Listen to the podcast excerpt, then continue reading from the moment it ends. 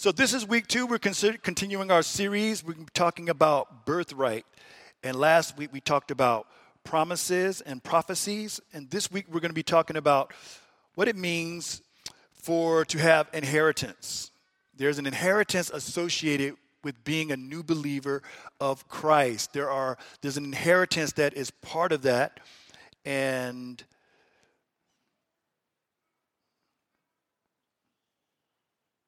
All right, now technology is working for me. Great. All right. And so uh, there's inheritance. So last week we defined birthright as a thing that somebody has a right to because of the family or country, and as Christians, kingdom they were born or born again in, and because it is a basic right of all humans. And we got that from the Oxford Learner's Dictionary. And so this week we're going to be getting delving into a little bit uh, with birthright. Usually there's something called inheritance associated if you have a birthright or if you're a child of someone and someone passes away or if they want to do in vivo transfer, they may decide to give you a blessing before they pass away, but they give to you an inheritance, something that is passed down from one generation to the next, and that inheritance is given to the children of a particular family. And so, with that, there's with um, inheritance, there are two things that are inherent with inheritance there are burdens and there are blessings. There are burdens and there are blessings. All too often, when people look at inheritance, they're usually looking at one part, and that is what did my parents, my uncles, my aunts, my friend, the, what did those people leave me? What did they leave behind? And a lot of times you're just thinking about the monetary side of it. But there's another part to this, and so we're going to delve into it. And so, if you have your Bibles, turn to Genesis chapter 25, starting at verse 29. And I want you to hold that place because we're going to be delving there in just a second. Because within biblical inheritance, there are two parts. And Rabbi Riskin, he says this there were two disparate aspects to the inheritance, which was Isaac's to bequeath the birthright, the Bechorah, which related to the leadership of the family and its mission of communicating ethical monotheism to the world, and the blessing, Berakat, which related to the eldest son's double portion of land and property. The birthright has to do with spiritual direction, whereas the blessings had to do with material superiority. And so, if you have your Bibles and if you are at Genesis chapter 25, verse 29, we're going to talk a little bit about this. It says in verse 29 Once when Jacob was cooking some stew, Esau came in from the open country famished. He said to Jacob, Quick, let me have some of the red stew. I'm famished. That is why he is called Edom. Jacob replied, First, sell me your birthright. We just talked about what a birthright is. That's the spiritual leadership, the person who's going to have the leadership and the spiritual direction of leading the family once the head of the family passes on. He says, Sell me your birthright. Look, I am about to die, Esau said. What good is the birthright to me? And so we see already that Esau is kind of showing this disdain for the idea that I would have to take on this spiritual leadership aspect. But Jacob said, Swear to me first. So he swore him an oath, selling his birthright to Jacob. Then Jacob gave Esau some bread and some lentil stew. He ate and drank and then got up and left. So Esau despised his birthright. And so, just to get an idea of this, um, Esau going back in the story a little back in Genesis, you find out that Esau did whatever he wanted to do. So instead of like setting a spiritual example, his family would say, Hey, we want you to marry a good, godly woman. He's like, No, I'm not going to marry a godly woman. I'm going to go in the streets and I'm going to go to the party and to the clubs and I'm going to do that stuff. And I'm going to find me some wives there. And that's what Esau was doing. And they said, Well, hey, can you kind of kind of be a little more spiritual? No, I don't want to be more spiritual. I want to do what I want to do because I'm kind of this wild man's man and I just want to live my life the way I want to live it. And so, in terms of the spiritual leadership, leadership, he wasn't really concerned with having a spiritual leadership. He simply was not concerned with having spiritual leadership. And so when it came to the birthright, he didn't have a lot of concern for that. But here we go. But understanding this part of it, when it comes to uh, blessing, uh, let, actually, let me jump here. Uh, birthright is the burden of leadership as a representative of God. But blessing is God's favor to obtain physical and material abundance. So, still in your Bible, just flip over a page or two to Genesis chapter 27, starting at verse 30. We saw that Esau sells his birthright. But then I want you to watch what happens, how he responds when it comes to the blessing, the material abundance. Genesis chapter 27, verse 30, it says, After, after Isaac finished blessing him, Jacob had secretly left his father's presence his brother Esau came in from hunting. He too prepared some tasty food and brought it to his father. Then he said to him, My father, please sit up and eat some of the game so that you may give me your blessing. What had happened up to now that uh, they found out that Isaac was going to give Esau the blessing, the mom had found out. The mom went to Jacob and said, Hey, pretend to be your brother. Put some uh, hairy fur on your arms so your arms will feel all hairy, and then go into your father and pretend to be your brother so that you can get the blessing. And then his father Isaac asked him, Who are you? He says, I am your son, he answered, your firstborn Esau. Isaac trembled violently and said, Who was it then that hunted game and brought it to me? I ate it just before you came, and I blessed him, and indeed he will be blessed. When Esau heard his father's word, he burst out loud in bitter crying and said to his father, Bless me too, father. But he said, Your brother came deceitfully and took your blessing. Esau had an interest in getting the material wealth, the physical wealth, the abundance that was with his family, but he had no interest whatsoever in the spiritual leadership or the spiritual direction or leading the family in a spiritual direction or letting them know about God or teaching about God. And the reason this was such a big deal, you have to kind of understand biblical inheritance law when there are heirs of siblings, uh, how many firstborns are out there? Any firstborns? Oh, you guys are going to love this. You should just uh, tell your parents, if they're truly biblical, to just follow this principle. And so, when there are heirs and siblings and there is an inheritance, the way it works is, as we saw in the earlier verse, uh, you get, if you're a firstborn, you get a double portion. So, if there are three siblings and there is an inheritance, when the inheritance is split up, there are three siblings. You add a imaginary fourth person, and then that fourth person, the firstborn, gets a double portion of what everybody else gets. And so, if you're a firstborn, just talk to your parents. Said, you know, if you really love the Lord, and if you really want to follow the Bible, you know, you really should practice the principles in the Bible. I don't know how it would go well with you, but at least you would have a biblical argument for, you know, getting a double portion. But this is why Esau was so upset. He wasn't upset that he would get to represent God and lead his family and teach them about the things of God. He was only excited about he could get his hands on some money, get his hands on some property, get his hands on some land. And that's what his relationship, that's how much he thought of his relationship with his parents. That's how much he thought of his relationship with God. But the wonderful thing about this, Jesus is the firstborn, and that's why Jesus comes and he is able to inherit all that there is. When God talks to God the Father says, and Jesus says, All things have been given unto me. He was given to him by the Father because he is the firstborn of creation and he's the firstborn of first fruits of the new creation. It says this in Psalm 89 and I will appoint him to be my firstborn, the most exalted of the kings of the earth. This is what it says about Jesus. Also, what it says about Jesus in Colossians, He is before all things and in, in all things hold together.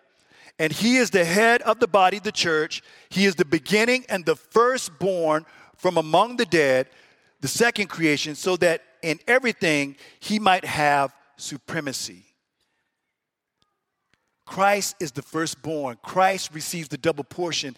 And because of that, Christ is able to bless us because Christ is our birthright and our blessing. We as new believers, we don't look to just being spiritual leadership or taking spiritual head of the family. We don't look just at what uh, abundance or inheritance we can receive because in Christ, all of that is found for us. If we name the name of Christ, then we have the birthright and the blessing. If you turn to Matthew chapter 2, and looking at verse 1, we can see how the birthright shows up. The Magi from the east came to Jerusalem and asked, Where is the one who has been born king? That's that spiritual leadership, that's that burden, that's that birthright of the Jews. The firstborn would become king. But then further down in the same chapter, it says, When the Magi came looking for uh, Jesus Christ, the new King of the Jews, it says they bowed down and worshiped him. Then they opened their treasures and presented him with gifts of gold, frankincense, and myrrh. They poured out blessings upon Jesus. Jesus had the birthright, he was the king, and Jesus also had the blessings. We can see this in Ephesians chapter 1. It says this Praise be to God and Father of our Lord Jesus Christ, who has blessed us in the heavenly realms with every spiritual blessing. With every spiritual blessing. We as new believers, we have blessings. We have, we have so many blessings that are found in Jesus. Jesus gives us so many blessings. And if, if you're in Ephesians chapter 1 and you just have it open, I just want to name off some of the blessings that we have in Jesus Christ. The spiritual blessings that we have in Jesus Christ. In verse 4, it says, chosen to be holy and blameless. In verse 5, predestined to adoption. In verse 7, redemption through his blood. Verse 7, forgiveness of sins. Verses 7 and 8, richness, the riches of God's grace. How many know through all the forgiveness, through redemption, how much God's grace means to us? The fact that God has given us His grace. And in verse 9, it says, to know the mysteries of His will. God was willing to share the mystery of what He would do with us and through Christ. In verse 13, the gospel and the message of salvation. One of the spiritual blessings we have, we get to be reconciled with Christ and we get to hear the word of truth. And in verse 13, we are sealed with the Holy Spirit of promise. All of these spiritual blessings found in Jesus Christ. And that's a tremendous blessing. But even more so, here's what's interesting. We as the church love to talk about the spiritual blessings, and the spiritual blessings are wonderful. But there's also some material blessings that come with being connected with Christ, would come with being children of God. Now, unfortunately, we have some preachers who have kind of abused that and they've created something called the prosperity gospel. And because they abuse it, they say, because you know Jesus, you're going to be rich and, and you're going to have ultimate health and you're going to have all these positive things. But because it was abused doesn't mean it doesn't exist. There are material blessings associated with being a child of God. It doesn't mean that you're going to always have material blessings because you're a child of God, but know that there are material blessings being associated with being a child of God.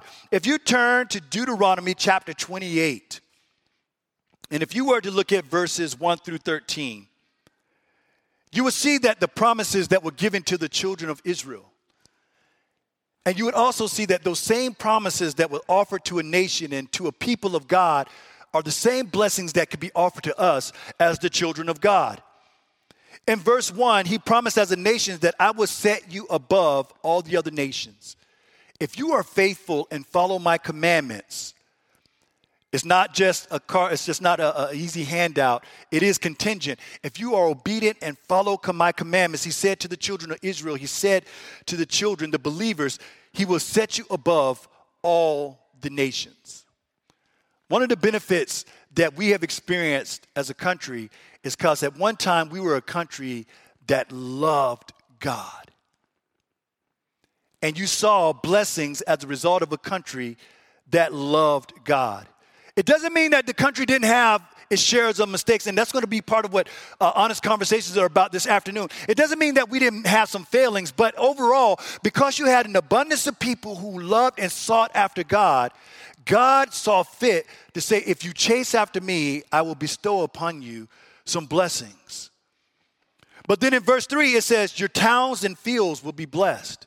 If we want to see revival in Fargo Moorhead, if we want to see the cities blessed, if we want to see the crops blessed, if we want to see the lands blessed, then what we have to do is we have to become an obedient people submitted to God, chasing wholly after the Father.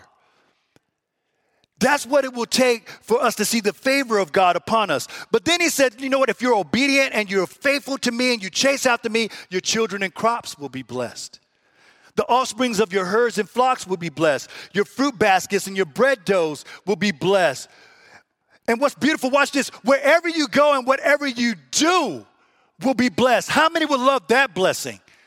No matter what I lay my hand to, God's gonna bless it. Because, not because there's some intrinsic value in me, but because the blessing of God the Father is so upon me because I chase after Him. And I seek ye first the kingdom of heaven and all of His righteousness that God sees fit to say that, you know what?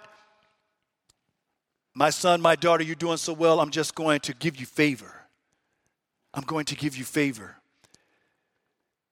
It says in verse 8 guarantees a blessing. He will fill your storehouses with grain. He will bless you in the land he is giving you. And land can be physical land, but you know what? It could also be also those things that you're pursuing in life, your dreams, your desires, a career, whatever territory, spiritual, metaphysical, figurative, whatever territory you're chasing, God can give you possession of that. But He's asking us to be a people who chase after Him first. He will establish you as a holy people. Imagine that.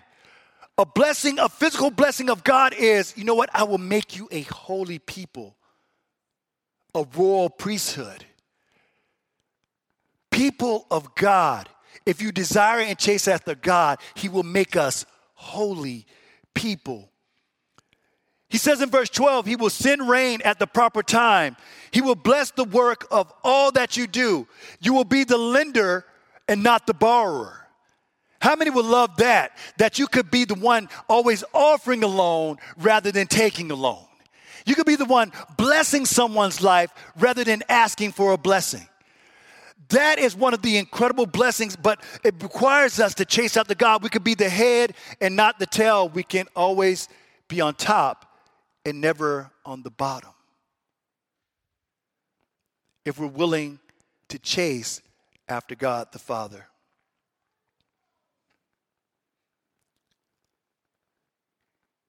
Jesus says this in John chapter 14 Verily, very truly, I tell you, whoever believes in me will do the works I have been doing, and they will do even greater things than these, because I am going to the Father.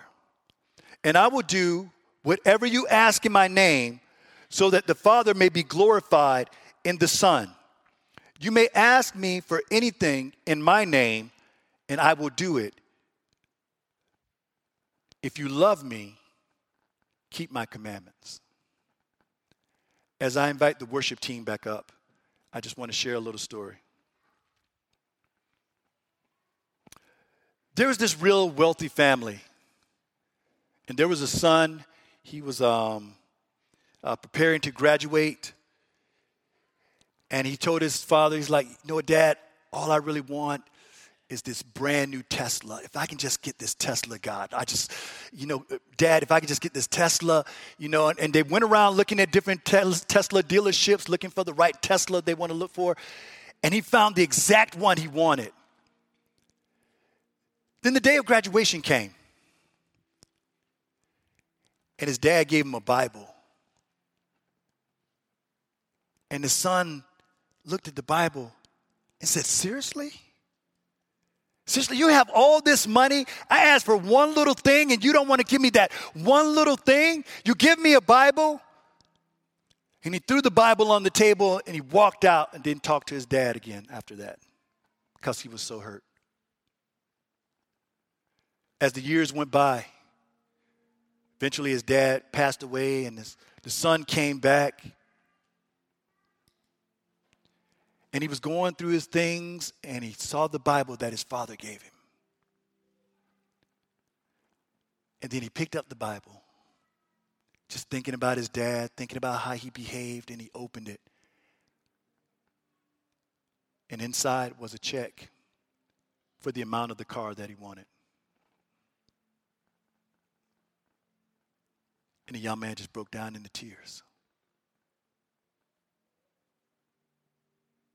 As we talk about blessings, whether they're spiritual blessings or material blessings, ultimately it comes down to this you got to value the relationship you have with someone. Before you talk about birthright, before you talk about blessings, what is your relationship with Jesus Christ? Jesus was so open, he was saying, You know what? I'll give you anything you ask in my name. But in order for that to take place, there's got to be this authentic, genuine love relationship with Jesus and with God.